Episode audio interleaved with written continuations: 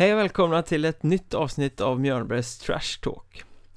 Ronny Johansson, han spelar med korta träklubbor, hade ett säreget grepp när han tekade och gick allmänt under smeknamnet Rockstar. Anledningarna till allt det där, ja, de kommer ni naturligtvis få höra i den här podden. Idag är karriären över och eh, han gnuggar på som sportchef för Mariestad men framför framförallt var Ronny Rockstar förstås en av de poängstarkaste och mest sevärda spelarna som vi sett vara fram på division 1-isarna vi snackar om att vara ett affischnamn, om att vara punktmarkerad och eh, varför han trots sin skicklighet och eh, möjlighet att ta sig uppåt i seriesystemet ändå blev Mariestad trogen i stort sett hela sin karriär. Bland väldigt mycket annat i ett matigt samtal som vi strax ska släppa loss men först så eh, vet ni att vill ni mejla mig, då gör ni det genom att mejla till mikael.mjornberg.se Ni kan skriva till mig på Twitter där jag personligen heter atmjornberg eller så interagerar ni med poddens Twitterkonto som heter atmjornbergpodd Finns också på Facebook där ni söker efter Mjörnbergs Trash Talk. Och sen vet ni vid det här laget att eh, surfar ni in på mjornberg.se så dyker upp lite artiklar och annat matnyttigt där också som lite bonus runt omkring poddarna så att eh, det tycker jag inte att ni ska missa men nu släpper vi loss ett mustigt samtal med mannen som satte skräck i extremt många motståndarförsvar. Ronny Johansson. Trevlig lyssning. Idag har jag hittat eh, hela vägen till eh, Skaraborg, sitter i en gammal klassisk hall får man väl nästan säga, Katrinhallen i Mariestad och eh, har lyckats locka hit en av ettans kanske största profiler på, eh, för några år sedan, Ronny Johansson. Jajamän, eh, här sitter vi det måste finnas väldigt mycket minnen från den här hallen för din del. Jo men så är det. Man eh, spelade ju här i 12 säsonger och, och, ganska många matcher så att visst har man många sköna minnen härifrån. Är det något som är liksom det bästa sådär som, som poppar upp ibland? Ja men det bästa är ju ändå så Väsby i en avgörande match i kvalserien där 07-08 när vi gick upp i Allsvenskan när det var mer än fullsatt i hallen. Det, det är det första man tänker på varje gång man får frågan. Hur var eh, den matchen? Var det sådär att ni var färdiga och bara skulle slå in matchbollen eller spelade ni mot andra resultat någon annanstans eh, samtidigt? Nej, vi hade avgörandet i egna händer. Det, vid en förlust så skulle vi behöva åka ner till Troja Ljungby och vinna så att vi visste att det är lika bra vi avgör här hemma mot Väsby när vi får chansen. Och, uh, vi vann med 4-3 tror jag det blev till slut och ja, det var en fantastisk match. Det var nionde omgången i kvalserien då? Ja precis. Ja sjunde för vi var ju bara fem lag det året. Ja, var det upplagt så eller var det någon som drog sig ur? Det var ju något lag som drog sig ur. Nu kommer jag inte på rak arm ihåg vilket, om det var Hammarby. Ja något lag drog sig ur, eh, spelade inte kvalet. Så att vi var bara fem lag var vi. Något lag som kom uppifrån då? Jag vill tro att det var så. Det var ju Huddinge och jag tror det skulle varit Hammarby men... Ja, Ibland sviker minnet som sagt Men vi var fem lag i kvalserien var vi så att, Ja det var ju ett lag ni slapp möta så att eh... det, det, var ju skönt det, ett lag mindre att slåss om. Det var ju fem lag och två platser och eh, Med det flowet vi hade den säsongen så, så kändes det som att det, det kommer bli ett lyckligt slut och det blev det. Då eh, kokar det här inne kan jag tänka mig. Ja, det var helt galet var det. det Ja, hoppas få uppleva en sån match igen även fast man inte spelar för eh, det, det är få förunnat att få spela sådana matcher inför så mycket folk i en sån här hall. Det är fantastiskt kul var det. Men det blir rätt bra stämning här inne. Jag har varit här ganska många gånger även när det är sådär 1000, 1 och 5 och det har ju en tendens att koka ganska bra. Ja men det är någon, någon magisk gräns här vid en 12-1300 Sen känns det som hallen är ganska full och sen hur du får in dubbelt så många det, det, Då står de väldigt packade men så fort det kommer upp och blir uppåt en 1500 i alla fall så är det riktigt bra stämning i hallen. Då hade ni folk i båset i stort sett då i, i den matchen? Ja, de stod nog på all ledig yta. Och ovanför, ovanför eh, kafeterian där borta var det ett helt koppel som stod på taket där och ja, det var folk precis överallt men då gick ni upp i Allsvenskan, vi ska väl återkomma till just den bravaden lite senare men är det Det var högsta som Mariestad var under din karriär men är det högsta som Mariestad har varit någonsin? Det gamla ettan spelade de ju på 80-talet, det var ju något liknande liksom. Det fanns, det var landets näst högsta serie så att eh, det är väl det som eh, ändå så är det högsta vi har varit i. Men det gick inte så bra den säsongen. Men det, men det återkommer vi till eh, senare. Nu, nu lever vi kvar i det i det positiva här till att börja med i alla fall um, Du var ju ett med Mariestad skulle man kunna säga Du var här i stort sett hela karriären och eh, Kände du själv att du blev en stor profil? Men kanske inte direkt eh, där och då, men eh, kanske de sista åren kan man säga när man kände att nu hade man varit uppe i en 11-12 säsonger här och många pratade i Mariestad och mitt namn nämndes i nästan varje mening det pratades hockey om Mariestad. Och det är klart, då gick man själv och funderade ibland att fasken man det är nog så att man är ganska igenkänd i, med Mariestad Boys, så att eh, så blev det till slut. Men hur är det liksom att vara den som alla pratar om? Blir man, blir man mallig eller blir man liksom? Nej men det är kul. Det finns ju något uttryck, hellre ökänd än okänd och, och liksom lite så. Det, det är roligt att, att, få vara en frontfigur, det får jag lov att säga. Man fick en del skit och, och det kastades en del skit på en genom åren också men eh, det klarar man att leva med. Men eh, du liksom blev, ja ni var väl några stycken, Fredrik Jonsson också där var väl också en riktig profil här men Kändes det också att du hade laget på på dina axlar på något sätt så att eh, skulle det göras så var det ni som skulle göra det? Vissa säsonger var det så. Det, framförallt som vi såg återspegla säsongen vi gick upp där så var vi väldigt orutinerat och ungt men eh, då, då, då fick vi försöka bära laget på några få spelare. Och vissa år hade vi betydligt bättre trupp som man tänkte att det här ska bli... Eh, det här, det här borde gå bra men då gjorde det inte det. Så det är det som är lite tjusning med hockey också. Det är inte de där 22 killarna på pappret som... Eh, det behöver inte vara så namnkunnigt. Det gäller att få ihop gruppen. Det enda som var konstant var egentligen ditt poängflöde. Ja men det, man låg väl där och, och gjorde de sina poäng varje år, år efter år. Så att eh, det flöt ju på ganska bra. Man hade ju Fredrik Jonsson som sagt var. Man visste att passar man honom så blir det ofta mål. Så att eh, man fick några gratispoäng där. Men du var en profil i Mariestad, kände du igenkänd på stan? Nu är väl stan inte så stor kanske, men eh, kände du att det spred sig även utanför? Att när ni kom till bortahallar så visste motståndarna att det, det är 29 vi ska titta på? Ja, men vissa, vissa säsonger vet jag och vissa lag så eh, de åren vi kämpade med vet det, Tingsryd eh, så eh, det fick man alltid veta. Jag vet ett år åkte Daniel Brasar omkring och punktmarkerade mig i stort sett hela matchen. Jag frågade vad han höll på med till slut sa ah, han, men fan jag fick ju order från tränaren att ligga nära nummer 29 hela matchen. Det får man ju ta som ganska kul ändå. Så man, just då var man rätt trött på Daniel Brasar kan jag säga. Det spelar ingen roll vart man vände sig så, så var han där och högg på en. Han sket i pucken, han bara följde ryggtavlan. Snudd på faktiskt var det så, någon match där i Tingsryd vet jag. Jag tänkte, vad har hänt med Daniel liksom? Han, är ganska duktig, eller, han var en väldigt bra hockeyspelare i ettan men eh, han hade fått uppgifter. Jag kommer inte ihåg vem som tränade eller Tingsryd det året men eh, den uppgiften hade han fått.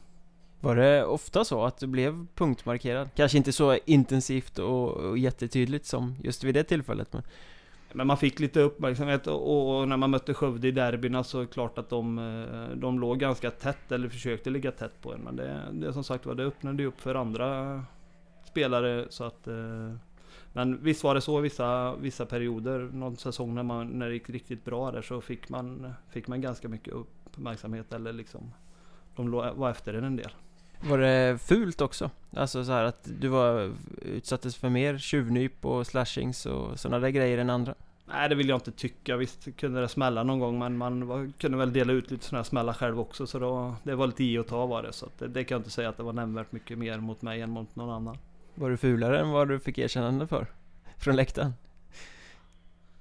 Det gäller ju att vara ful i rätt läge på att säga. Men några små tjuvnyp har man alltid lagt ut genom åren och som sagt. Och man har väl fått sota för dem några gånger också. Men eh, jag tycker inte jag var någon jätteful spelare som sagt. Utan det, det var några få gånger det kunde hända. Och du gled punktmarkerad men inte nedslagen genom serien liksom? Ja, lite grann så. Nej men det... Ja, vad ska man säga? Jag...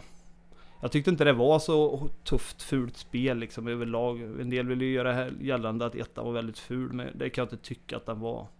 Det...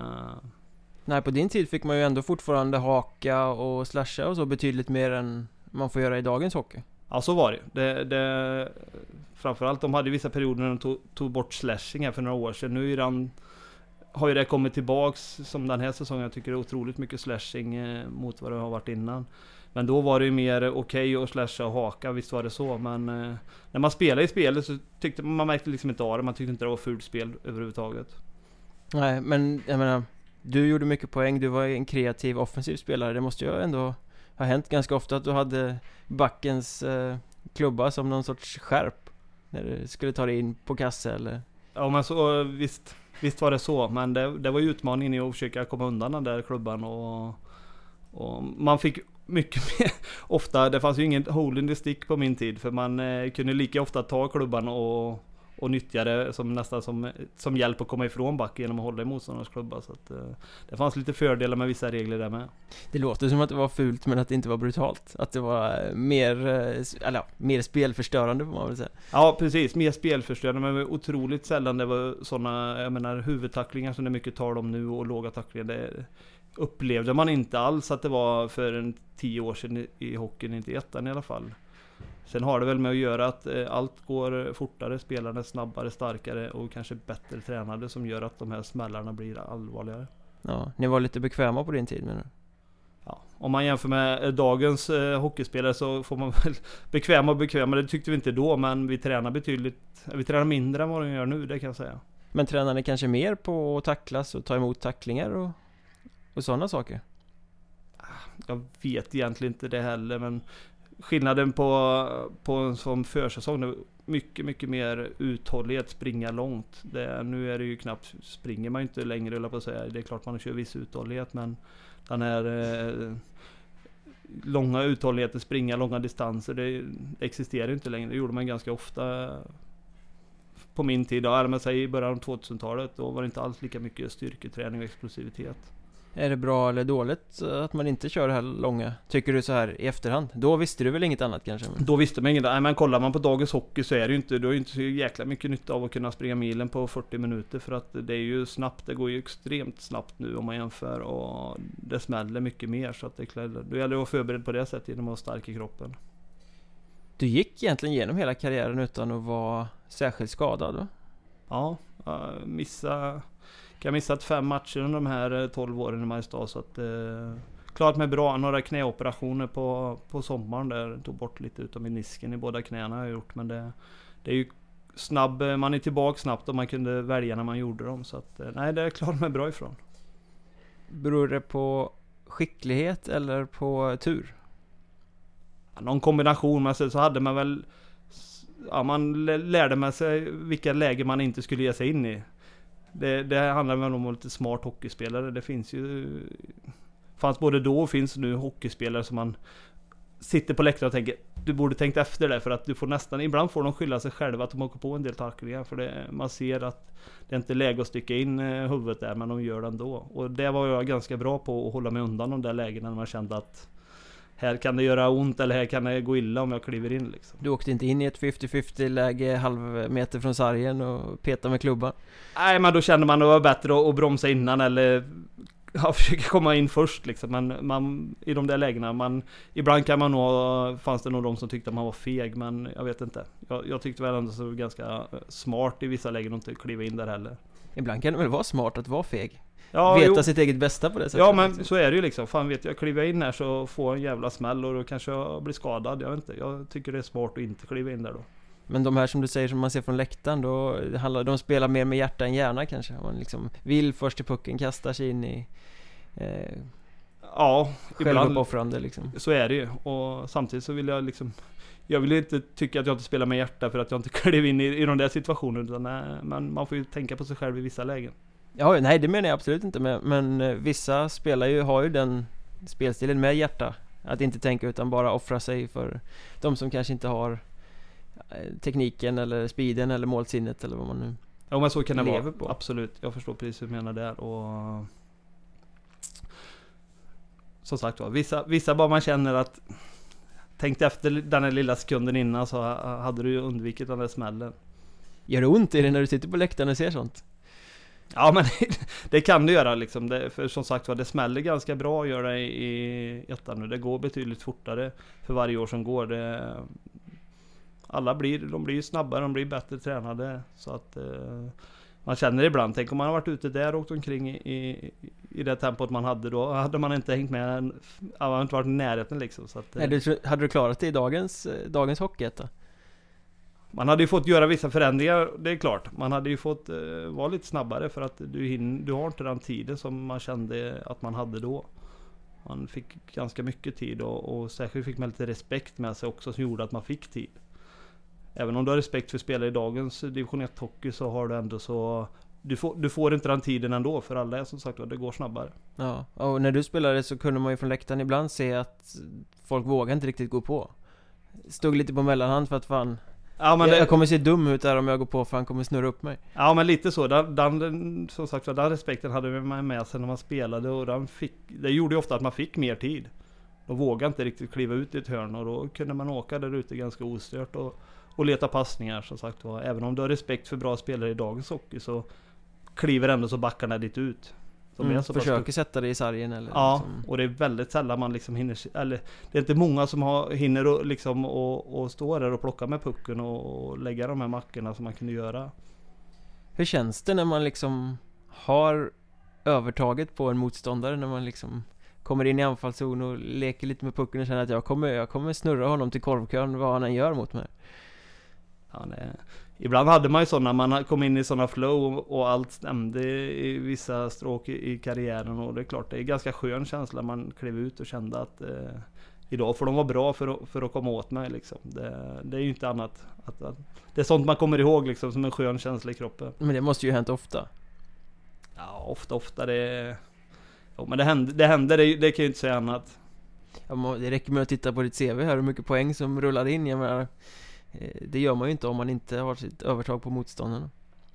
Och det som är en skillnad ytterligare i Hockeyettan liksom kontra division 1 då är ju att det skilde mycket mer mellan topp och bott i serierna. Vi hade vissa år några Värmlandslag som ja, det blev 10-12 mål varje match liksom. Och då, det är klart att då, då mötte du spelare som kanske egentligen inte var division 1-mässiga och då fick du ju Oceaner jätte- av tid. Ja, oceaner. Men så var det ju liksom. Man, du har inte något lag som är... Det skiljer inte alls lika mycket även om som man tar västra serien i år då Åkers och Sura De har tufft vissa matcher men det, det är inte alls den skillnaden som det kunde vara för tio år sedan. Det är ändå skolade spelare i lagen. Precis. Det var mer att det var liksom på hobbynivå nästan. Vissa lag kom upp i ettan som inte... Ja, de tränar ingen sommarträning. De tränar en, två dagar i veckan liksom. Det, det förekommer inte längre i, i hockeyn. Söker man lite på Youtube eh, på klipp på dig så eh, blir det ju en del träffar på när man eh, några meter ifrån där vi sitter nu bara där du står bakom kassen i powerplay och släpper in den till Fredrik Jonsson framför mål och så sitter den. Det var en sån där patenterad som hände rätt ofta mot de här sämre. Ja men det, det hade man ju liksom. När vi mötte de bättre lagen då var det svårt att, att stå just där bakom. Men eh, vissa av de sämre lagen man tänkte de vet, de borde ju veta att jag ska spela till Fredrik men ofta gick det att hitta Fredrik. Han var ju duktig på att, finna den här lilla ytan som, eh, som räckte. Och då gällde det bara att se till att leverera pucken dit eh, i, i samma sekund liksom. Och, och det tränar vi mycket på genom åren. Vi spelade ihop i 8-10 år jag och Fredrik. Så att, eh, och bra kemi redan från början. Ni satt ihop som tvillingar nästan. Mm, han kom mitt andra år här i Mariestad och vi började spela ihop och så spelade vi ihop undantaget en säsong där vi inte fick spela ihop alls. Men i övrigt så spelade vi ihop jämt. Inte fick spela ihop. Nej, vi, vi blev aldrig ihopsatta vi- det året innan, innan vi, ja, två år innan vi gick upp där. Lasse Lundström tränade oss och eh, vi spelade inte en match ihop den säsongen. Det var, det var lite konstigt var det att inte få spela med. Ja, det låter ju fantastiskt konstigt att inte spela ett radarpar. Ja, det, Fick ni någon förklaring till? Nej, aldrig, aldrig riktigt så utan eh, han trodde på andra, på andra formationer som sagt var. Men eh, det var lite tråkigt för vi passade bra ihop. Men gick ni till honom och sa att hallå? Du vet, vi funkar ganska bra, Ja. kan inte vi, vi få testa? Vi ville köra ihop. Ja, Vi spelade ihop vissa matcher gjorde men vi hade spelat året innan ihop mycket med Lasse Trygg också. Så, och vi tre, jag tror året innan hamnade etta, tvåa, fyra i hela division 1 poängliga. Nej, det måste ju vara en av de bästa kedjorna som division 1 har sett någonsin. Ja, vi, vi hade något år som det gick riktigt, riktigt bra. Vi kompletterade varandra på ett ypperligt sätt med två riktiga målskyttar och sen jag som med bra spelsinne och blick levererar fram pass. Och de fann varandra också så att... eh, Men eh, den, eh, den kedjan spelade inte ihop en enda match det året. Och det, det var det många som hade åsikter om och, och till viss del även jag. Ja, det, det förstår jag. Vem, eh, jag hade med, Trygg var med i podden för ett år sedan ungefär. Eh, och pratade om den här kedjan och det var lite oklart vem som tog defensivt ansvar. Ja, det förstår jag att han tycker och frågar Fredrik Jonsson så har väl inte han någon aning heller men De killarna var ju aldrig i egen zon höll jag på att säga så att det, det, det vet jag vem som fick göra grovgörat i defensiven. Sen var det väl så att vi spelade ganska mycket i, ja vi var, vi var en bra kedja ihopsatt och vi spelade mycket anfallshockey gjorde vi. Men det som vi fick göra egen zon, det, det, fick, det strået fick jag dra, det kan jag lova dig.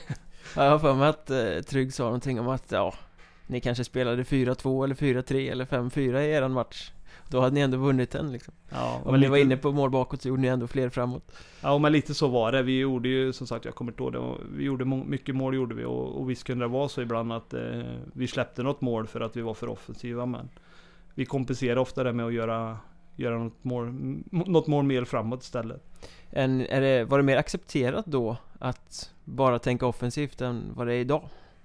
Ja men så var det. Jag menar backchecking. Jo visst, backcheckades det för tio år sedan också men inte i samma utsträckning. Det, det ställdes inte samma höga krav. Jag menar nu, nu blir du ju halvhängd om du inte eh, jobbar hårdare hemåt än vad du gör framåt. Så riktigt så var ju inte hockeyn då utan det var mer vidöppet och och fylldes inte på på samma sätt med backar heller så det var sällan du fick de här fyra mot treorna emot dig om inte två ytterforwards jobba hem utan eh, de kunde mysa med med sina backar upp till mittzon, eh, upp till rödlinjen ungefär och, och ta det lugnt. Om du måste välja, vilket... Eh, var det roligare hockey då eller nu? Oj, svår fråga. Eh, det är klart att du fick kanske se mer, eh, mer skönspel på något vis då, men jag gillar ju när det går fort och det är ett bra tempo, absolut. Så att jag föredrar nog ändå så dagens hockey liksom. Det, det händer mycket mer. Ja, idag sköljer det mer fram och tillbaka. Ja, men precis. Det är mer fart kollat någon match som man själv spelar som man är inspelad. Man tänker Det känns ju nästan som vi står stilla stundtals på isen. Ja, majestätiskt genom mittzonen ja. liksom vicka lite på höfterna. Kunde bara, ja. Nu går det ju liksom, det är mittzon är bara en kort transportsträcka. Det, dagens hockey så är ju, det går ju enormt fort där. Ja, den är mycket mindre också. Mm. Men som sagt, du blev eh, profil med hela ettan egentligen. Vi pratade ju om dig som framspelare här, men du gjorde ju rätt mycket mål också. Ja, jag har inte riktigt bra koll. Men som sagt många som pratar med mig så kommer ihåg alla framspel. Men det trillade in en del mål också. Trots att man åkte omkring med jävligt kort träklubba och, och enligt många inte kunde skjuta. Så det handlar väl om att man sköt i rätt lägen eller, eller fick sådana lägen så det inte gick att misslyckas. Kunde du inte skjuta? Jag själv tyckte att jag kunde skjuta men jag är väl ganska ensam att tycka det.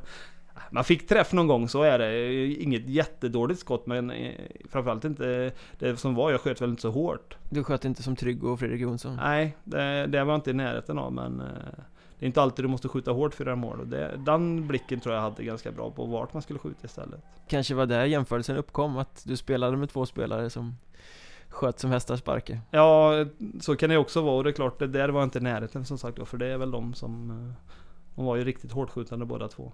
Men det där att du åkte omkring med en liten eh, pinne till träklubbar, det fick du väl också höra rätt ofta? Ja, det... Den har många skrattat åt genom Vi blev utlånade till eh, Bofors, före detta BIK Karlskoga. Jag tror det var nio, säsongen 9-10 och kom upp där och det var några undrar som liksom Du ska väl inte spela med de där grejerna du kommer med där små korta träklubbor men eh, Det funkar i några matcher i Allsvenskan också med dem. Och Provar väl att köra med komposit sista åren några gånger men som sagt var ah, Det blev väl en grej där att jag har mina träklubbor. Det var väl inte så att man siktade uppåt i karriären sista 3-4 åren heller utan då då var det skönt att veta vad man hade i händerna. Ja men du behöll dem för att du trivdes med dem liksom för att... Absolut. Ja och som sagt Efter varje säsong så kom Mattias Persson och IQ, våra materialare, fram och stoppade till mig komposit och så. Det är nog dags nu. Det börjar bli svårt att beställa träklubben men varje höst så kom det ett nytt 12-pack med tre stickor så han löste det varje år i alla fall. Klarar du dig på 12 klubbor genom en säsong? Nej, jag tror han brukar lägga en, en 12-pack till där. Eh, men de höll bra och de var inte dyra så att man gjorde väl klubben en tjänst där genom att ha billig material.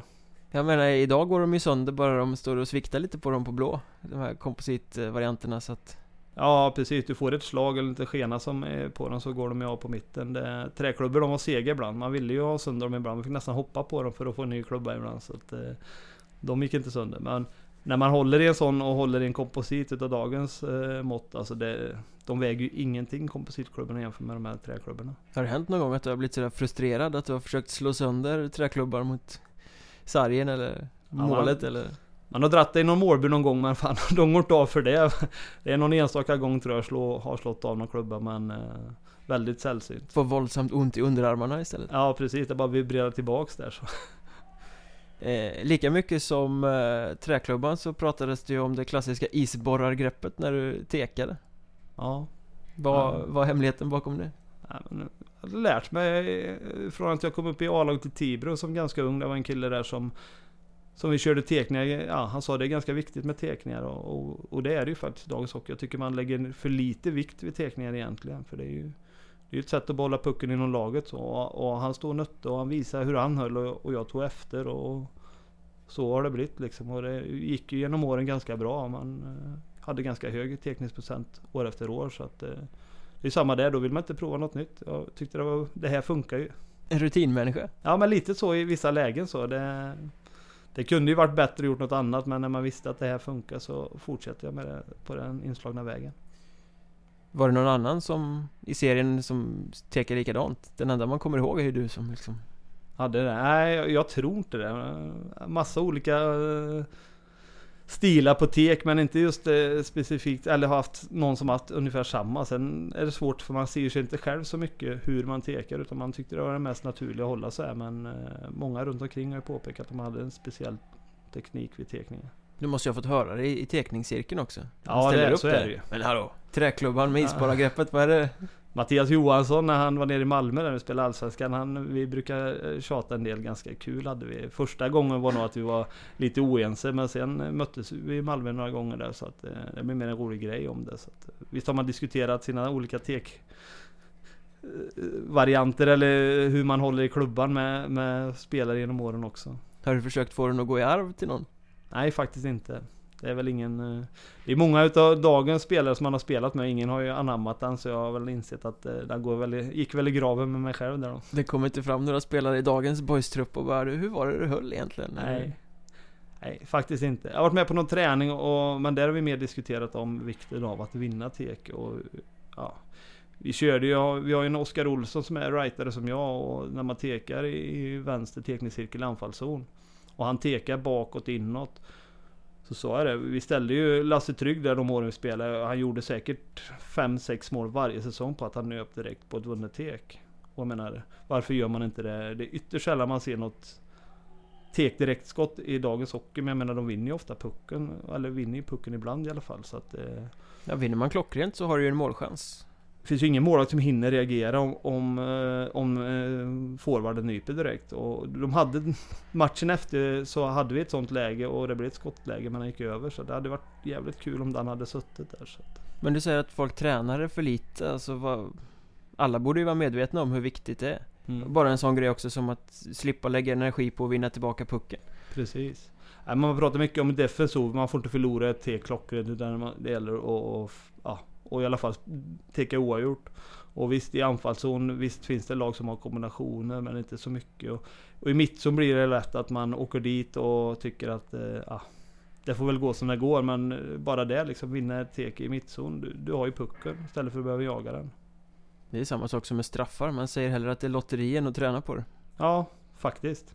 Det är väldigt få lag som är riktigt bra på att ha givna straffskyttar utan du kastar ut den som ser lite hetast ut för dagen men det är ju ganska viktiga poäng som står på spel. Ja, det där skulle jag kunna göra en hel podd av Jag blir förbannad när jag ser tränare kasta ut backar med motiveringen att Han har varit het idag ja, Jag tycker man ska ha fem stycken som man bestämmer på förhand De ska slå straffar, de tränar straffar Och sen slår de straffar oavsett hur svinkalla de har varit i matchen Är det fel att resonera så? Du som har varit, alltså slår man en sämre straff om man har varit kall i en match? Nej, det tycker jag inte. Du vet ju hur du ska göra om du har tränat på det. Se, se Sebastian Kollberg när han var i JVM. Han gjorde ju mål på varenda straff. Målvakten visste ju vad han skulle göra men de vågade liksom inte fullt ut tro att han skulle göra det igen. Och sen kom han tillbaka till Frölunda och spelade i stort sett ingenting. Men han var ju där och satte några straffar där med. Så att, eh, jag tycker det är som du, det läggs för lite fokus på det eller tränas för lite på det. Det var någon säsong i ettan också när Skåre var helt våldsamt bra på eh, straffar Har jag för mig jag tror att de hade 12 matcher eller något som gick till straffar och vann 11 av dem Nu har du bättre minne än mig men det kan nog stämma liksom. Och det kanske var ett sånt eh, lag som tränar hårt på det. Jag kanske var mer intresserad av Skåres eh, poängutveckling än vad du var som satt här i Katrinhallen och bara fokuserade på boys Kan nog ha varit så också ja. eh, Träklubban, isborragreppet, där har vi två utmärkande saker för dig Det tredje är väl egentligen smeknamnet Du kallades för Ronny Rockstar runt omkring i, i ettan, var kom det ifrån egentligen? Oj, det...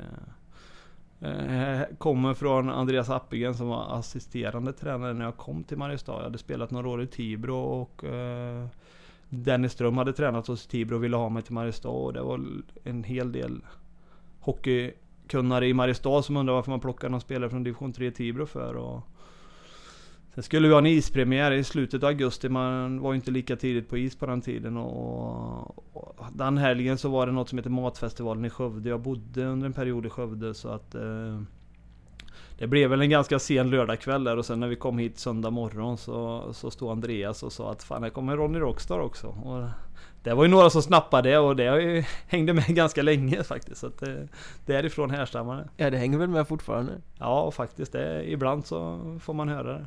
Appelgren som idag är sportchef i Västerås. Mm. Men han var målvakt här också i många år under spelarkarriären. Ja precis, han kom från Eskilstuna och stod många år i Mariestad. Jag mötte han sista året jag spelade i Tibro. Han spelade här och fantastiskt bra målvakt. Sen blev han andretränare och tränat juniorlaget lite och som sagt var sen drog han vidare till Skövde och sen till Leksand. Och... Men era spelarkarriärer måste ju typ ha överlappat varandra här i, i den här hallen då? Ja, jag, han slutade när jag kom där. Så att eh, vi missade varandra så sett. Jag har aldrig spelat någon match ihop med honom. Men som sagt, jag har mött honom på isen några gånger och, och haft honom i båset väldigt många gånger. En eh, målvaktsstjärna lämnar över till en rockstjärna helt enkelt? Ja, lite så kanske. Var det något speciellt med nummer 29? Nej. Det bara blev? Jag hade det några år i Tibro och Peter Stenberg som hade haft det här hade slutat. Så att det var ledigt och jag sa att jag gärna tog det. Och nu får ingen ha det längre? Nej. Nu åkte tröjan upp i taket här i höstas så det var lite häftigt. Hur känns det egentligen när man står där på isen och ser sitt nummer pensioneras? Jo men jag, jag förstår uh, att en del blir känslosamma och så för det är ganska häftigt att uh, det är ju ett tecken på att man har gjort Att folk tycker att man har gjort något väldigt bra i en förening för det är inte så många som får sina tröjor upphissade. Så att uh, det var jättekul. Upplever du själv att du har gjort så mycket för föreningen som omgivningen faktiskt tycker att du har gjort? Eller kan man, kan man känna en sån? Det är svårt. Det, det är klart att det är ju upp till eh, betraktaren att tycka om man har gjort det eller inte. Men eh, man spelar där många år, så är det ju. Men om, om jag var värd att få tröjan upp i taket, om, det är jättesvårt. Det är ju som sagt från person till person att bedöma. Men eh, det man var var väl att man var trogen i många år, föreningen. Ja, du stannade här i stort sett hela karriären. Du var utlånad fyra matcher till Bofors och sen avslutade du lite i moderklubben Tibro. Annars var det ju här du, du spelade. Ja men så är det. det som sagt var en kort utlåning på fyra matcher där i december 09 tror jag det var efter vi hade åkt ut Allsvenskan. Ja. Eh, men så är det. Det fanns många olika anledningar till att man stannade men det är klart att eh, sista Sista halvan av karriären handlade det om att man hade ett stort hjärta för föreningen och såg ingen vits med att lämna och prova sina vingar någon annanstans. Utan man, eh, man brann för klubben som sagt var. Ja, jag tänkte ställa en lite provocerande fråga där nästan. Är det, är det klubbhjärta eller är det bekvämlighet som gör att man blir kvar en hel karriär? Nej, men i, känslan är ändå så att det är ett klubbhjärta. Det, efter några år här i Mariestad så kände man att det, det, ska mycket till. Sen hade man ett jobb vid sidan om och allt funkade bra. Och det är klart att när man fick erbjudanden eh, från år till år så funderade man och tänkte vad är det som ska göra att jag har det bättre där?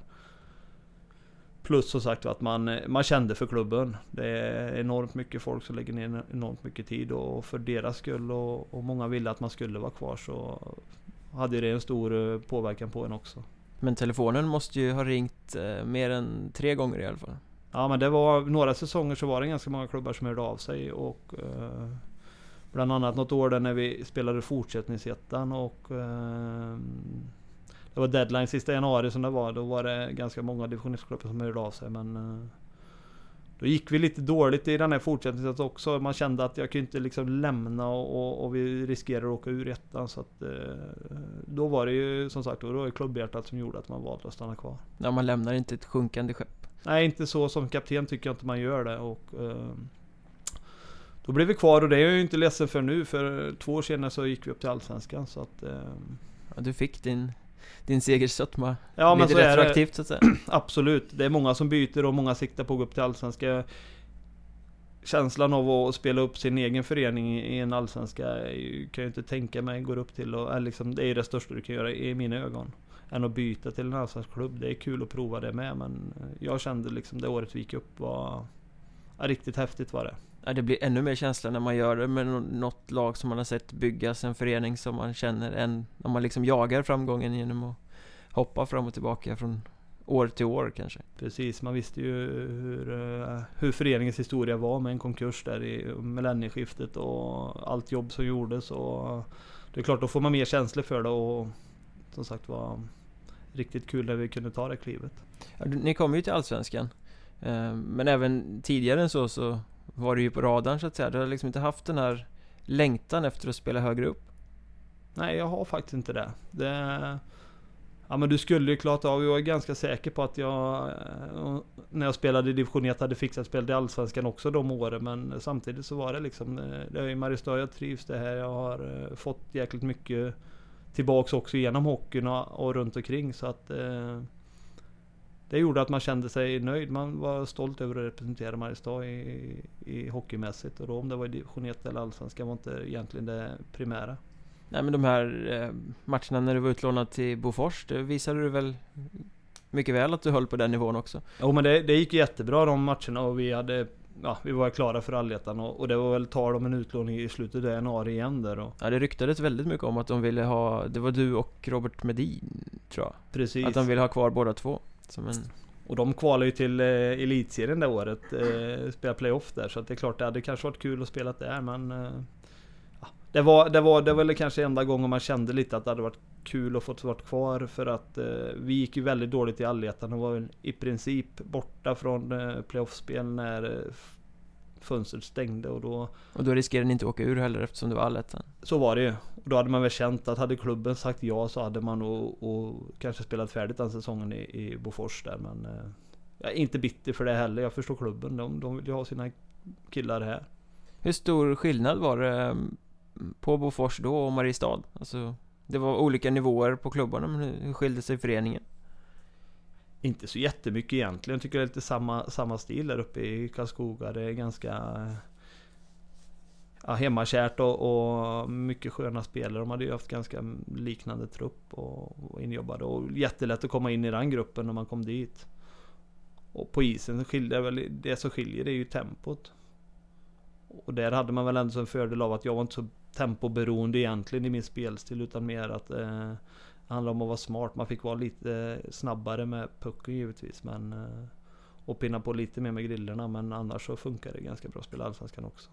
Ja, på den tiden gick ju Allsvenskan inte heller så jättefort så att... Nej men det, det, är ju så. Det är ju som jag säger, det spelar ju jättemånga SHL-spelare i, i Hockeyettan. För det, det som skiljer är att de, de måste upp där och få ja, komma in i det tempot som är. Hockeybegåvningen är ju lika stor på många division 1-spelare som SHL-spelare.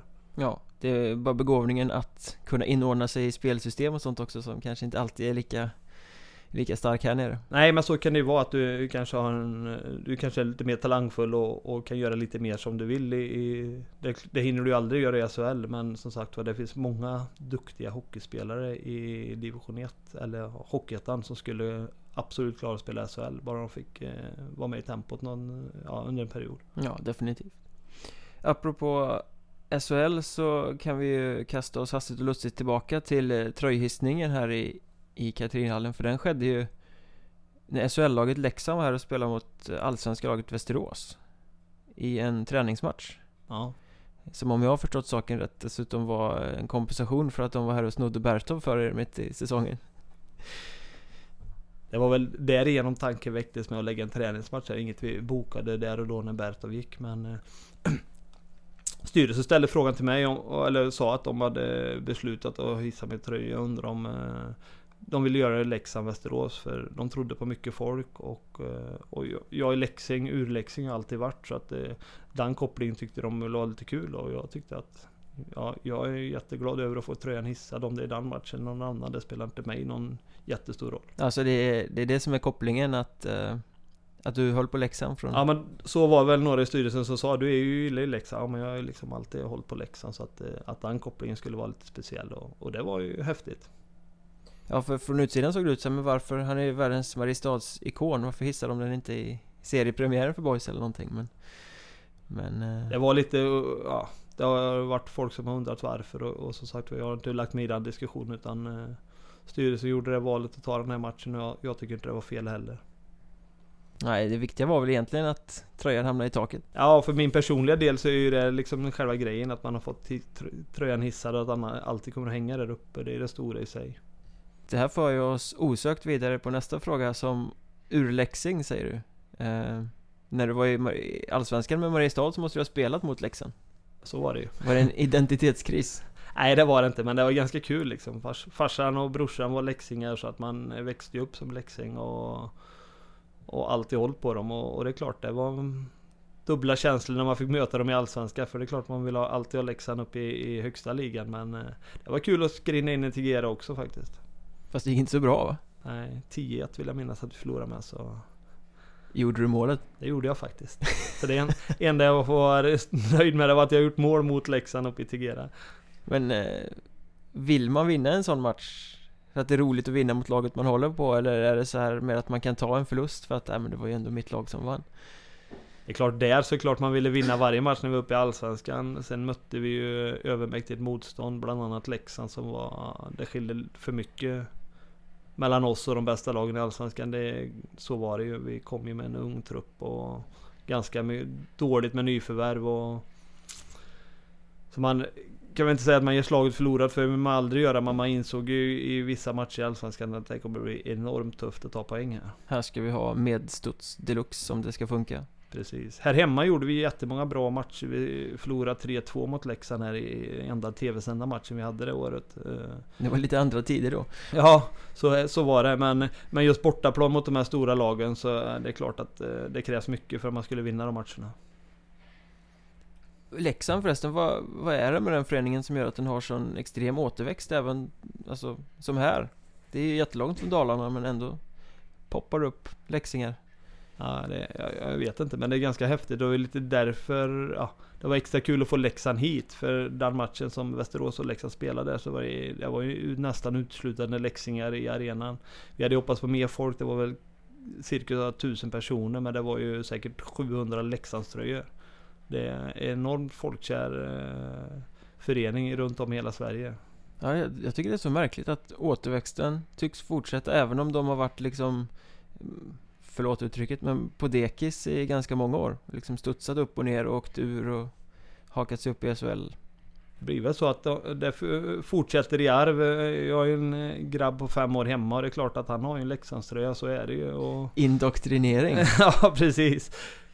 Han får ju säga att han håller på något annat lag någon gång då och då men det ska ju vara Leksand helst liksom. Så är det ju. Det blir, det, väl... det blir kvartssamtal annars. ja precis. Det är väl därför det aldrig tynar med masar ute i, i bygg, eller runt om i Sverige för att det, det går ner i DNA när man... Det finns påstridiga fäder som Det ligger en body i vaggan redan från början. Leksands klubbmärke. Lite så ja. Första presenten jag fick när våran grabb föddes, då var Appelgren uppe i Leksand så Dagen efter när jag kom upp till hallen så stod det en nappflaska, en Leksands IF nappflaska liksom. Så att, eh, det är väl lite så vi jobbar här vid Leksinga. Vi ser till att få med det neråt i generationerna. Ni är en sekt. ja, en väldigt stor och varm sekt. Varm sekt.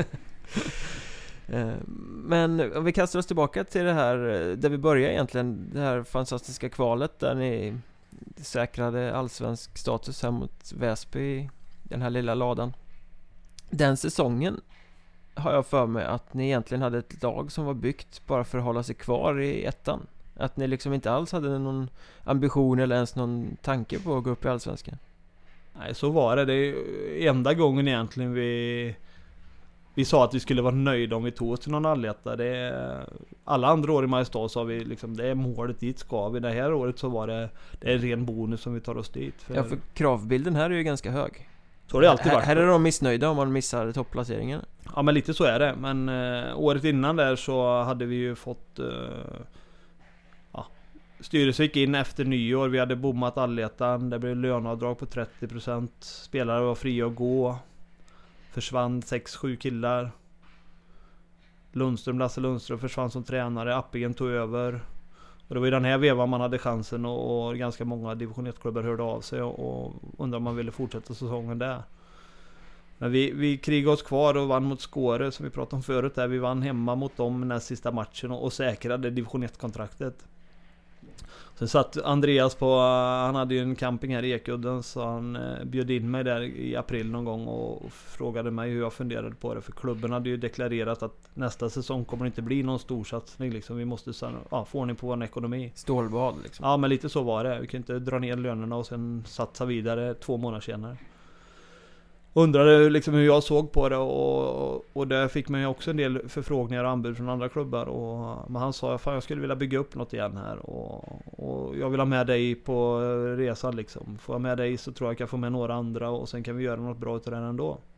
Och då hade man alltså gjort sina 6-7 säsonger här och kände att fan, det är här hjärtat klappar och jag och Andreas har kamperat ihop ganska mycket så att eh, jag kände att vi kör på det. Så att, eh, vi hade väl två hyfsat etablerade division 1 5 Tredje kedjan var ju den här linje 18 från Skövde som inte fick plats i deras trupp. Och våra fjärde kedja var ju egna juniorer som eh, kanske låg snäppet under de här. Så att eh, på pappret så kändes det som att vi ska vi ha något med matchen att göra så får vi gå på jäkligt kort och folk hela säsongen. Och linje 18 var det de här eh, som blev ratade i Skövde och kom hit med revanschlust som sprutade ur öronen med nuvarande kaptenen Filip Törnqvist i, i spetsen va? Absolut, Simon Bergström och, och, Alfred Sjöman var det också som inte hade fått något kontrakt i Skövde och App, Andreas hade ju ganska bra koll på juniorer runt omkring och så att de där tre ska vi ta hit.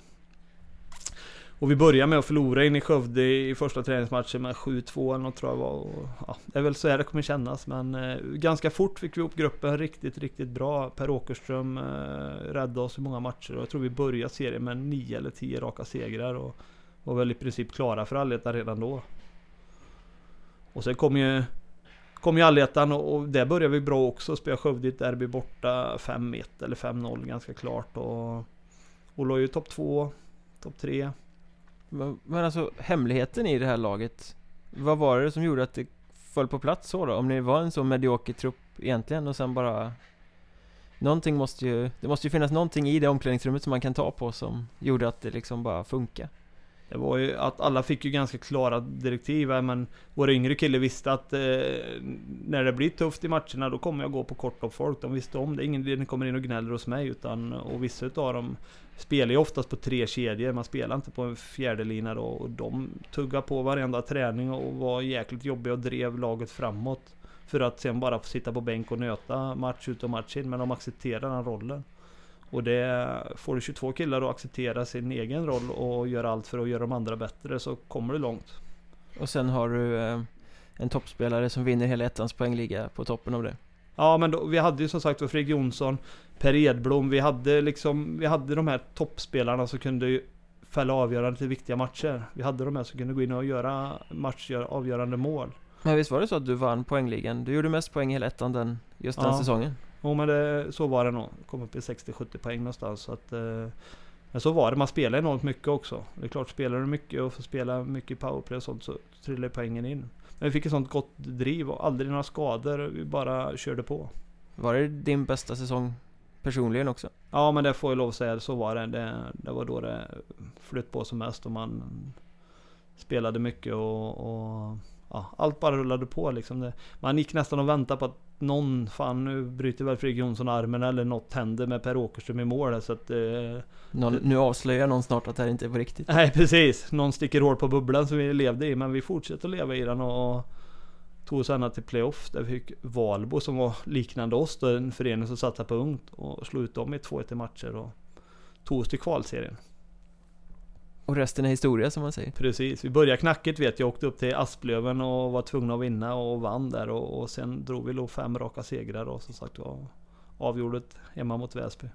Det är lite As eller vad säger Asplöven, Åshöjden menar jag givetvis. Över den, eh, hela den säsongen. Ja men så var det liksom. Det, det, det, är så kul och det är den säsongen man hela tiden kommer ihåg. Det var kul att vara i Allsvenskan också men just den här säsongen när vi, ja, det var inget som gick emot någon gång och alla drog åt samma håll. Ja men kontrasten måste ju varit ganska stor där. Ni, ni gjorde den här fantastiska resan med ett ganska begränsat material mot vad ni brukar ha då. Och sen kommer ni till Allsvenskan och så blir det ju... ja, ni åkte ju faktiskt runt och fick däng i stort sett hela säsongen.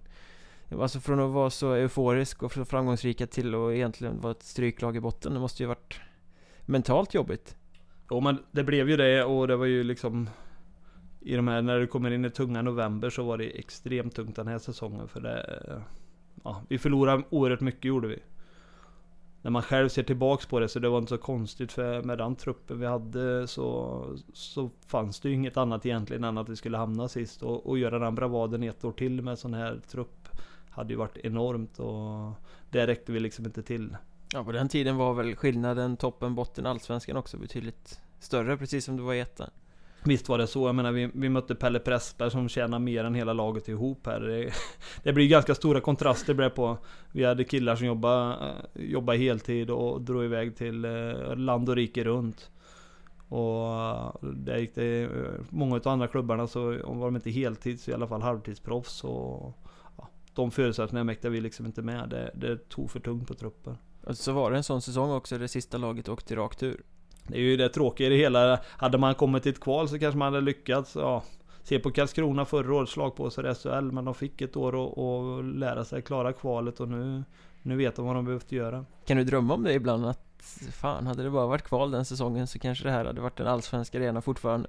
Jag tror det, för föreningen hade ingen aning om vad det innebar att gå upp i Allsvenskan heller. Och, och innan vi hade börjat titta på nyförvärv så fanns det inga spelare egentligen tillgå. Vi fick hit några, Micke Zettergren var ju ett fynd och han var ju fantastiskt bra.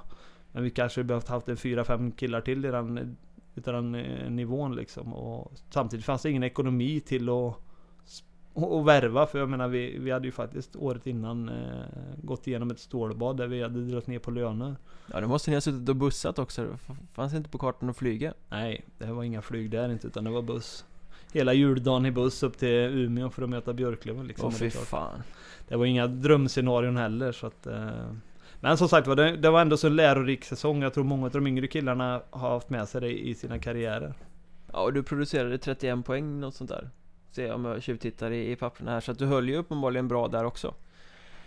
Men det var ju lite samma där, man fick ju ganska mycket speltid. Men där märkte man att fan, när du kom upp i 25, 25 minuter per match då Då var det jobbigt för det var väldigt bra spelare, väldigt mycket tunga backar man mötte. Det, det var en ganska stor skillnad på ettan och allsvenskan kände man ändå liksom över en hel säsong så. Men där måste du ju ändå haft ytterligare ett sånt här vägskäl ifall jag får spekulera. Så när du har gjort den här säsongen med allsvenskan och så åker ni ur Eh, och telefonen fortsätter ringa.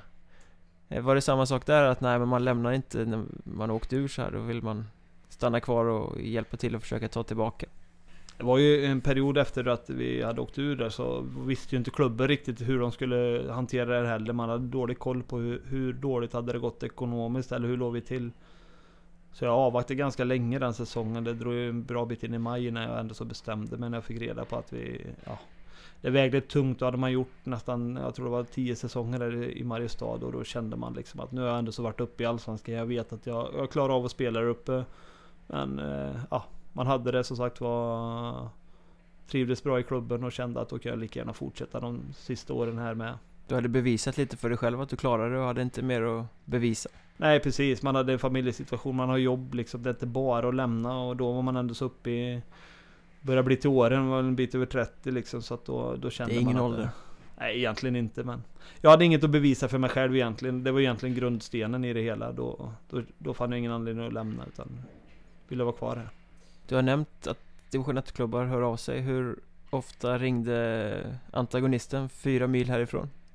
Men det var några gånger, särskilt i, efter de första åren i Mariestad så är det klart att de Då bodde man ju ändå så i Skövde och Och det är klart att de hörde av sig har du varit nära någon gång?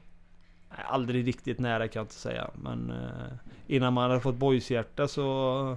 Det är klart att det lockade lite att spela kanske Skövde också efter första, andra året där. När de hörde av sig. Jag ser så här, eh, jag som är begåvad med livlig fantasi ser framför mig hur ni står och smyger på någon mörk parkering någonstans och diskuterar eh, framtid.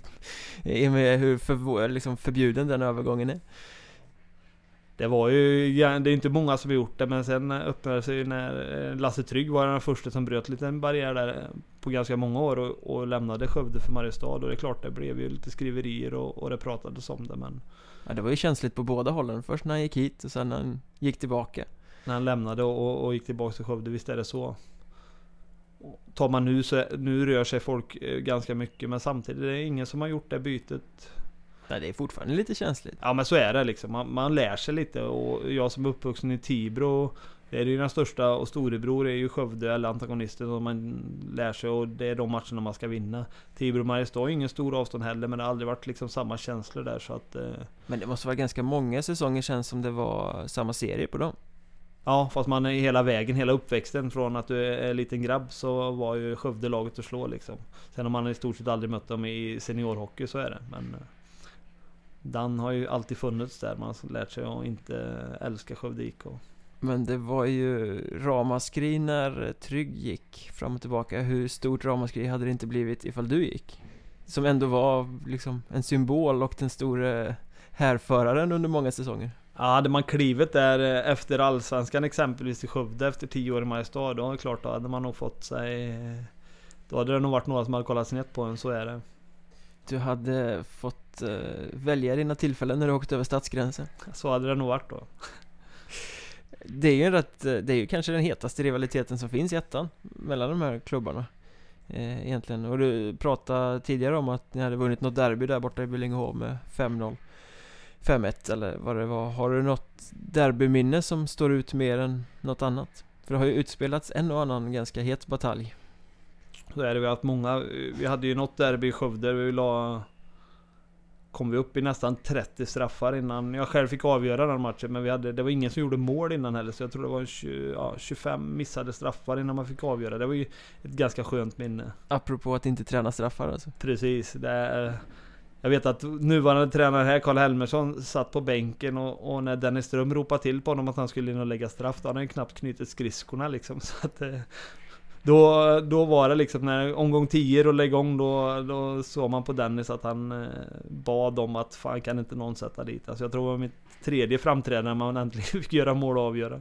Var du eh, en duktig straffskytt annars? Nej det kan jag inte säga. Det har eh, missat betydligt mer straffar än vad jag gjorde mål. Särskilt på sista åren när, när det blev de här eh, straffavgörandena. Alldeles för sällan man gjorde mål tyvärr. Så det borde man kanske tränat hårdare på själv också. Blev du framskickad ofta? Ja, ofta blev jag framskickad. Jag kände själv att det fanns egentligen bättre straffskyttar i laget men eh, när man får den frågan så säger man, jag har aldrig sagt nej till att lägga en straff. Nej det gör man väl inte? Nej. Det Om finns ju de som gör det. Det har, det har man ju märkt också liksom när man har spelat att nej jag vill inte ta någon. Nej, det är så, så det blir i fotboll när man får skicka fram Håkan Mild och sånt för att ingen annan vill lägga. Precis. Ja, jag skulle aldrig falla mig in och inte lägga en straff. Och för att tala om derbyn, många har man ju haft eh, genom åren och alltid folkrikt, alltid mycket folk. Kanske senaste åren inte har varit riktigt lika mycket fast nu var det ju bra här eh, senast med över 2000 Mariestad men det var ganska häftigt när man skrev in i Billingehov och det var nästan 3 500 på läktaren också. Det var det var då man kände att eh, man taggade till som allra mest liksom, även om det kanske var en serielunksmatch ändå. Fast då spelar ju sånt ingen roll egentligen. Nej. Då är det väl liv och död just det. Ja men det är ju så, skitsamma om du ligger ett eller sist i tabellen. Det är, de här, det är den här matchen vi ska vinna. Blev du buad på bortaplan i sådana matcher? Ja men det fanns ett litet eh, gäng i Skövde där som eh, drog ut lite glåpord och sådana där människor som man har träffat i efterhand och, och det är sak samma som med spelare liksom. Det är ju det är inte för att vara egentligen elak utan det handlar ju om att försöka få andra spelare eller motståndare ur balans. Det var din lilla inverterade hejaklack? Ja precis. En av dem fick en fribiljett utav mig till derby här hemma så och han kom faktiskt. Jag tänkte den river han och aldrig, vill aldrig ta i men han dök upp, han nyttjade den vet jag så att eh, hårdare än så var det nog inte. Men känner du att eh, rivaliteten har fejdat ut lite idag kontra vad den var när du var i din prime så att säga? För då var det ju verkligen packat, vilken, vilken av hallarna matchen än gick i så var det ju nästan lapp på luckan. Precis, och det hade väl med att göra att det var fler som hade spelat längre i, varje, eller i klubbarna liksom. Nu byts det ju lite oftare, eller ganska tätt liksom. Det, du har inte spelare som spelar hela karriären i samma klubb eller i samma utsträckning. Fast senare år nu så har det ändå så båda föreningarna satsat lite på ja, på, eg på egna killar och eh, då är det ju fler Mariestad-killar och Skövde-killar i lagen och, och det är kanske ett tecken på att det kanske ska bli de här lite hetare drabbningarna igen. Ja, jag tyckte det var fantastiskt vackert nu senaste derbyt här. Det blev fem mål och alla gjordes av egna produkter. Ja, det kanske, så var det kanske. Ja, men liksom det är det och är du uppvuxen i Skövde och i Mariestad så har du spelat eh, många derbyn eh, i, i liksom pojklagshockeyn. Och, ja, det är även speciellt det liksom. Man lär sig att Skövde ska man vinna mot. Och det är det som lever med upp i seniorlagen och gör att det blir en extra inramning. Känner du samma sak idag när du inte spelar?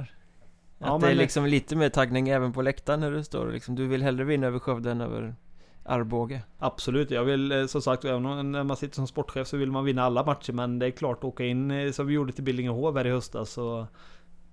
Man vill ju inte gärna förlora där inne. Det vill man inte och det var en jätteskön seger vi tog där. Så att eh, det, det är lite extra är det. Är det sådana dagar som du kan längta tillbaka till, till spelarkarriären också?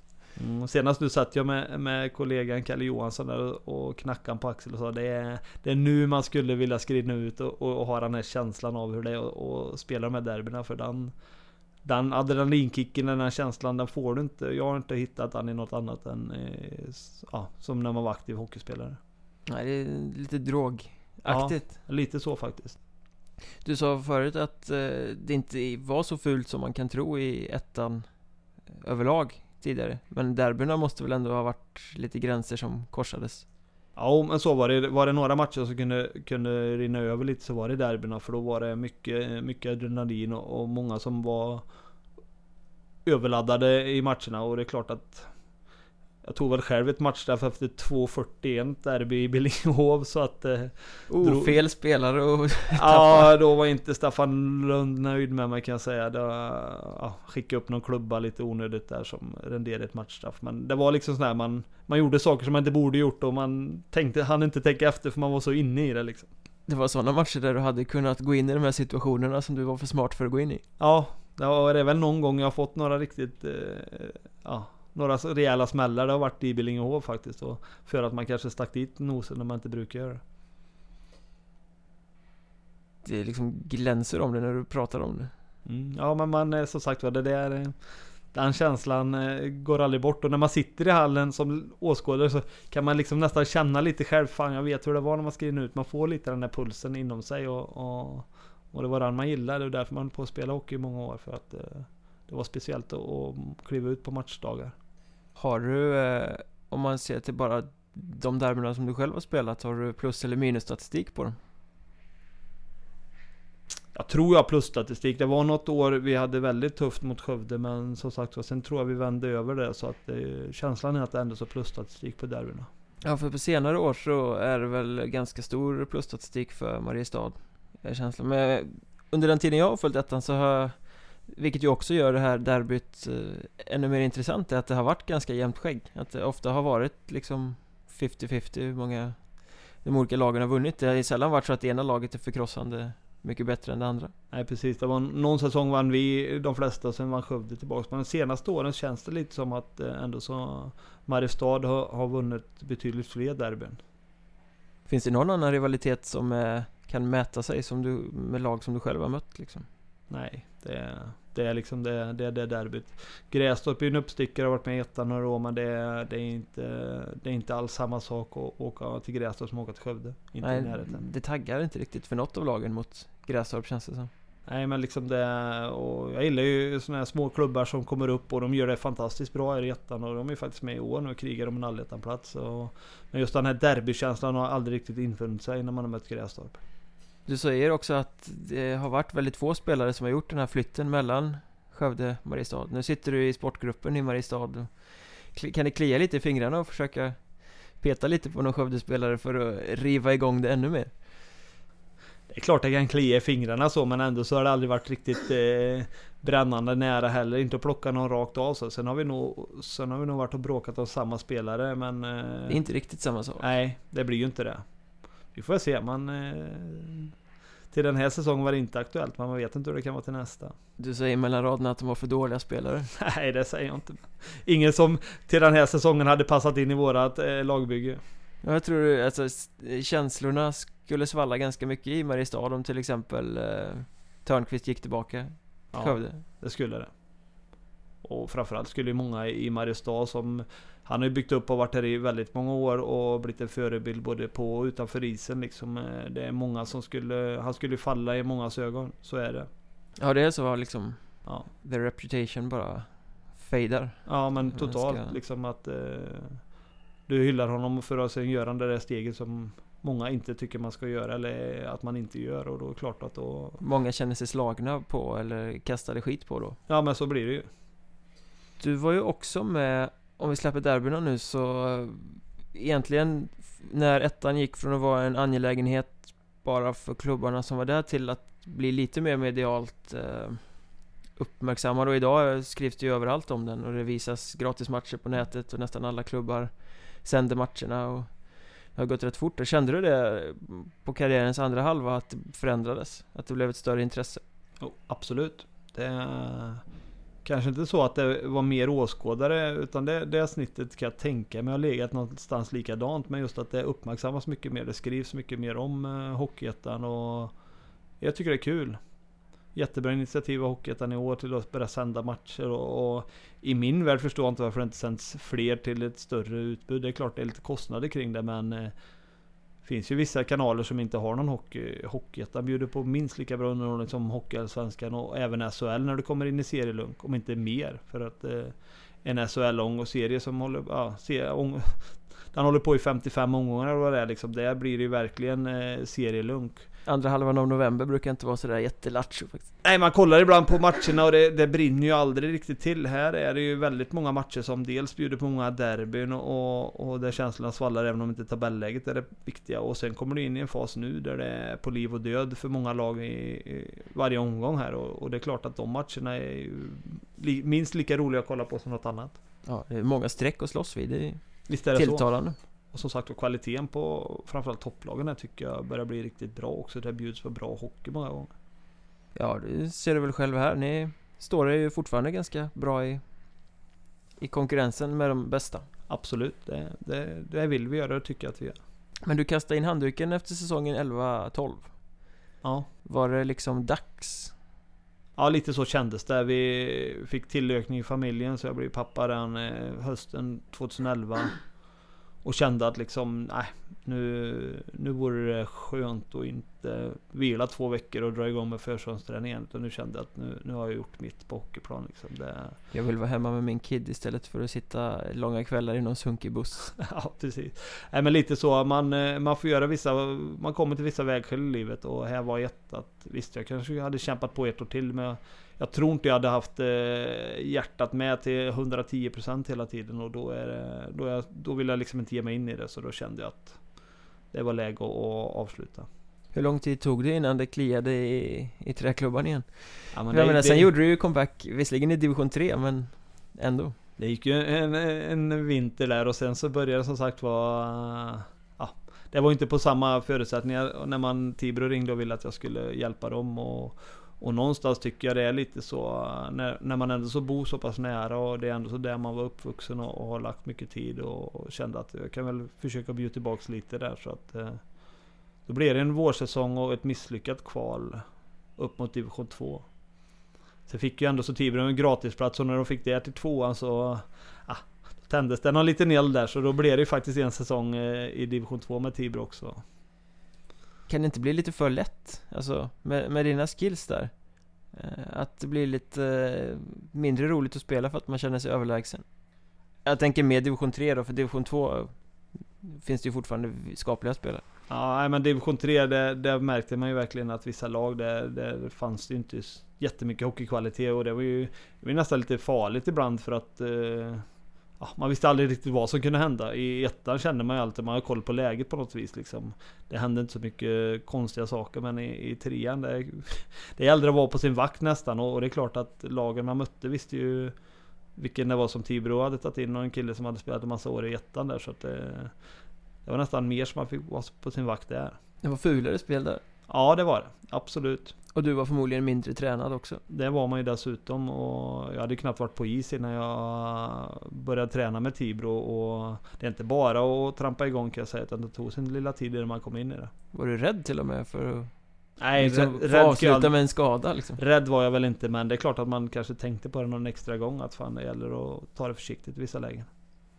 Men det verkar ju lite som att um, du har svårt att släppa sporten helt och hållet. När du kom in här idag så kom du med hockeyhjälm och hockeyklubba i, i högsta hugg och du ska iväg och träna ungdomar efter det här. Sonen är inne i hockeyn. Eh, du hänger kvar i Mariestad i sportgruppen.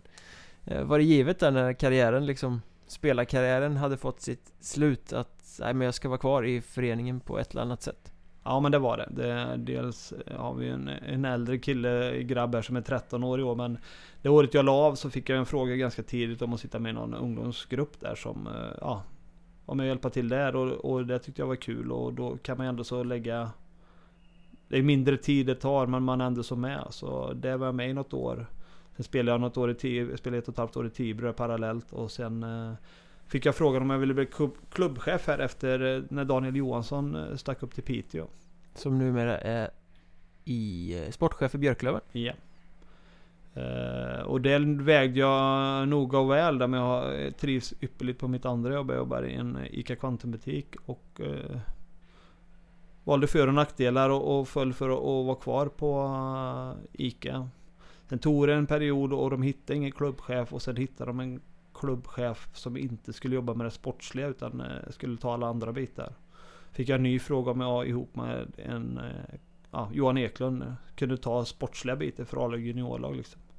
Och det får man ju ihop med ett jobb. För det mesta i alla fall. Det, det är klart att ibland så blir det brådskande samtal men... Man får smyga iväg på rasten och ringa lite.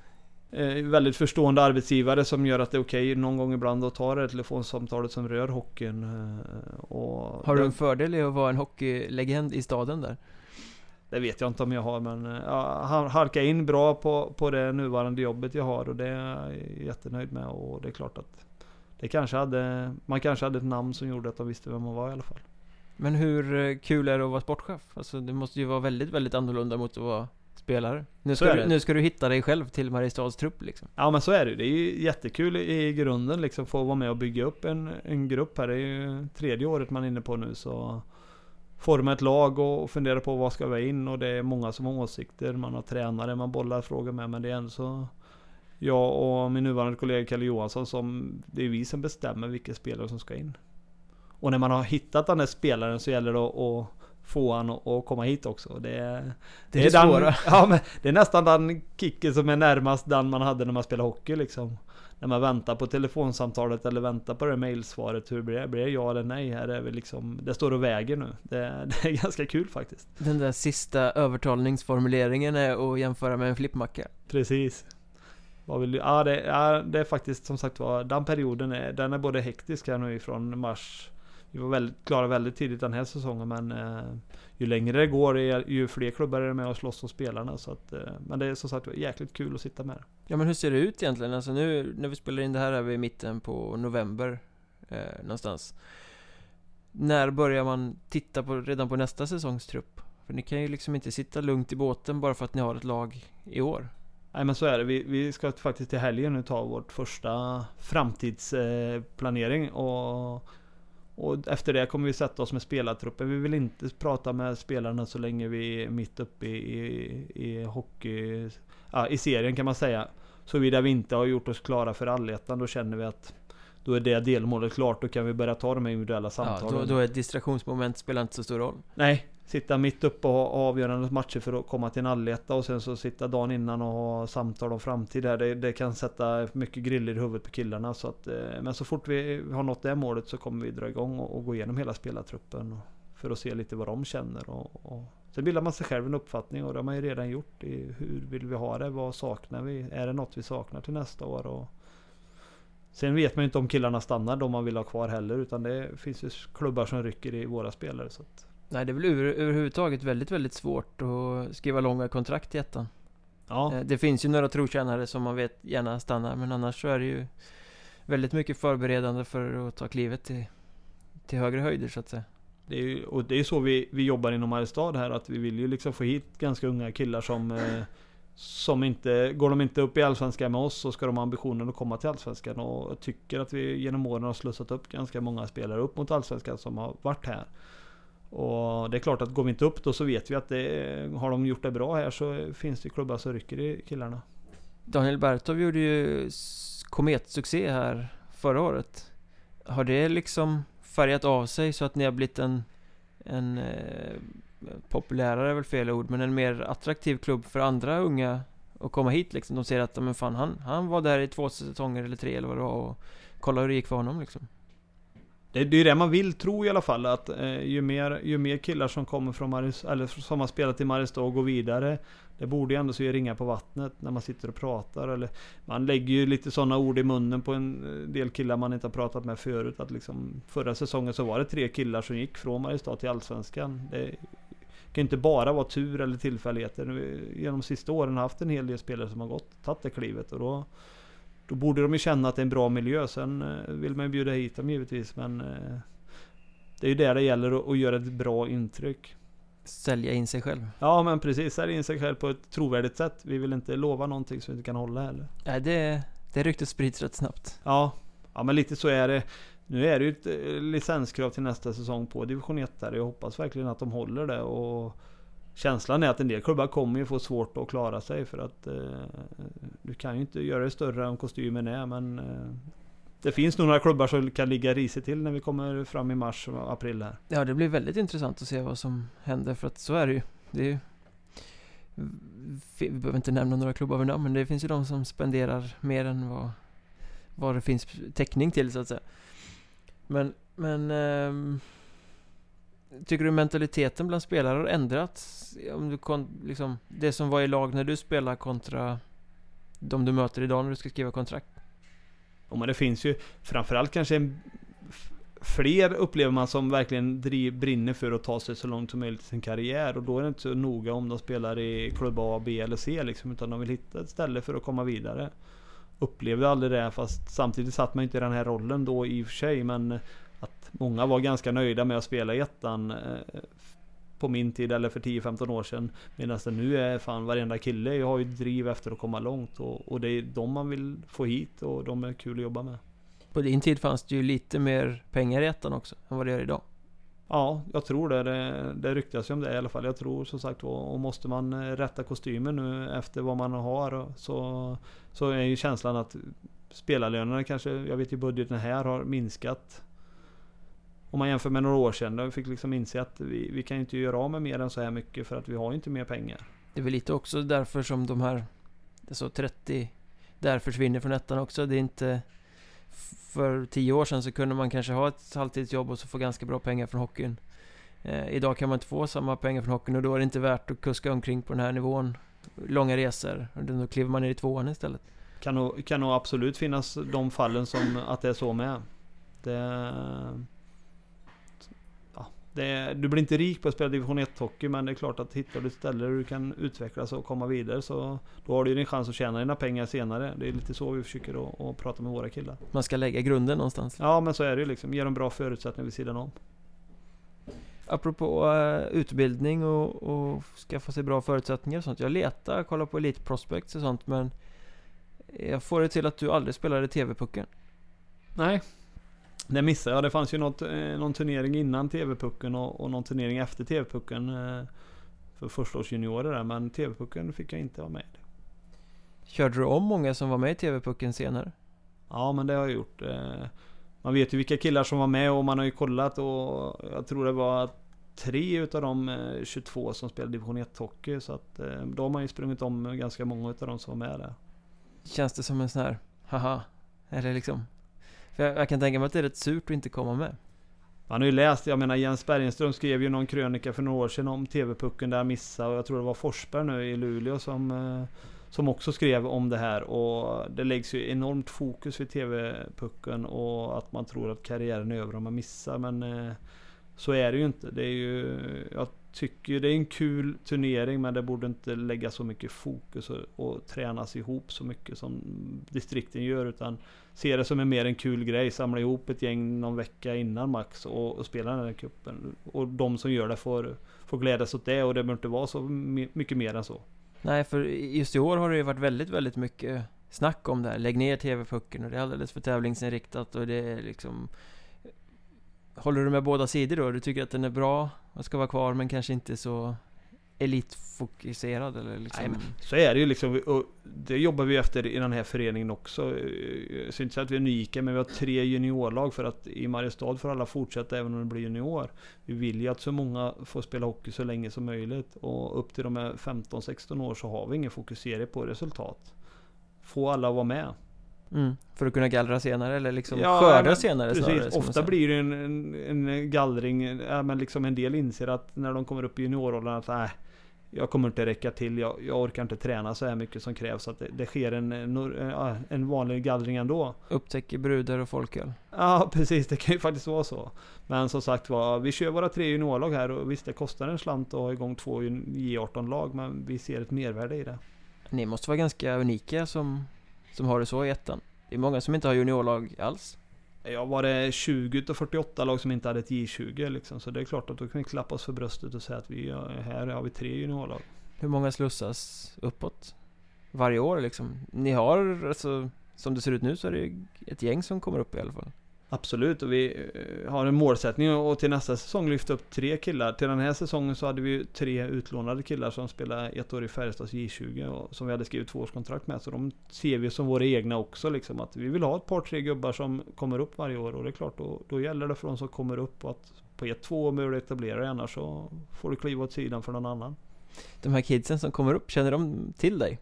Eller är det för långt bak i historien för att de ska ha Nej men de, de än så länge borde de ju ändå så för jag menar De är ju runt 0, äh, 99, 98 nu så att det är klart att de borde nästan ha växt upp med så det, De flesta känner till men så är det än så länge i alla fall. Så det händer att de kommer och ber om råd? Inte så mycket kan jag inte säga men eh, det är klart att man eh, ibland kan hjälpa till med sånt.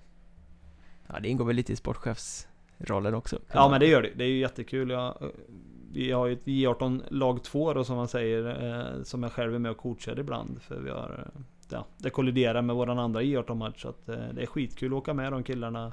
Många 15-16-åringar som är med och, och ser att de verkligen brinner för att bli bra hockeyspelare. Ditt arv hänger kvar här inne kan man säga. Lite grann då. Det tycker jag är en alldeles utmärkt avslutning på det hela. Det var kul att du ville vara med. Tack så mycket, vad kul att vara med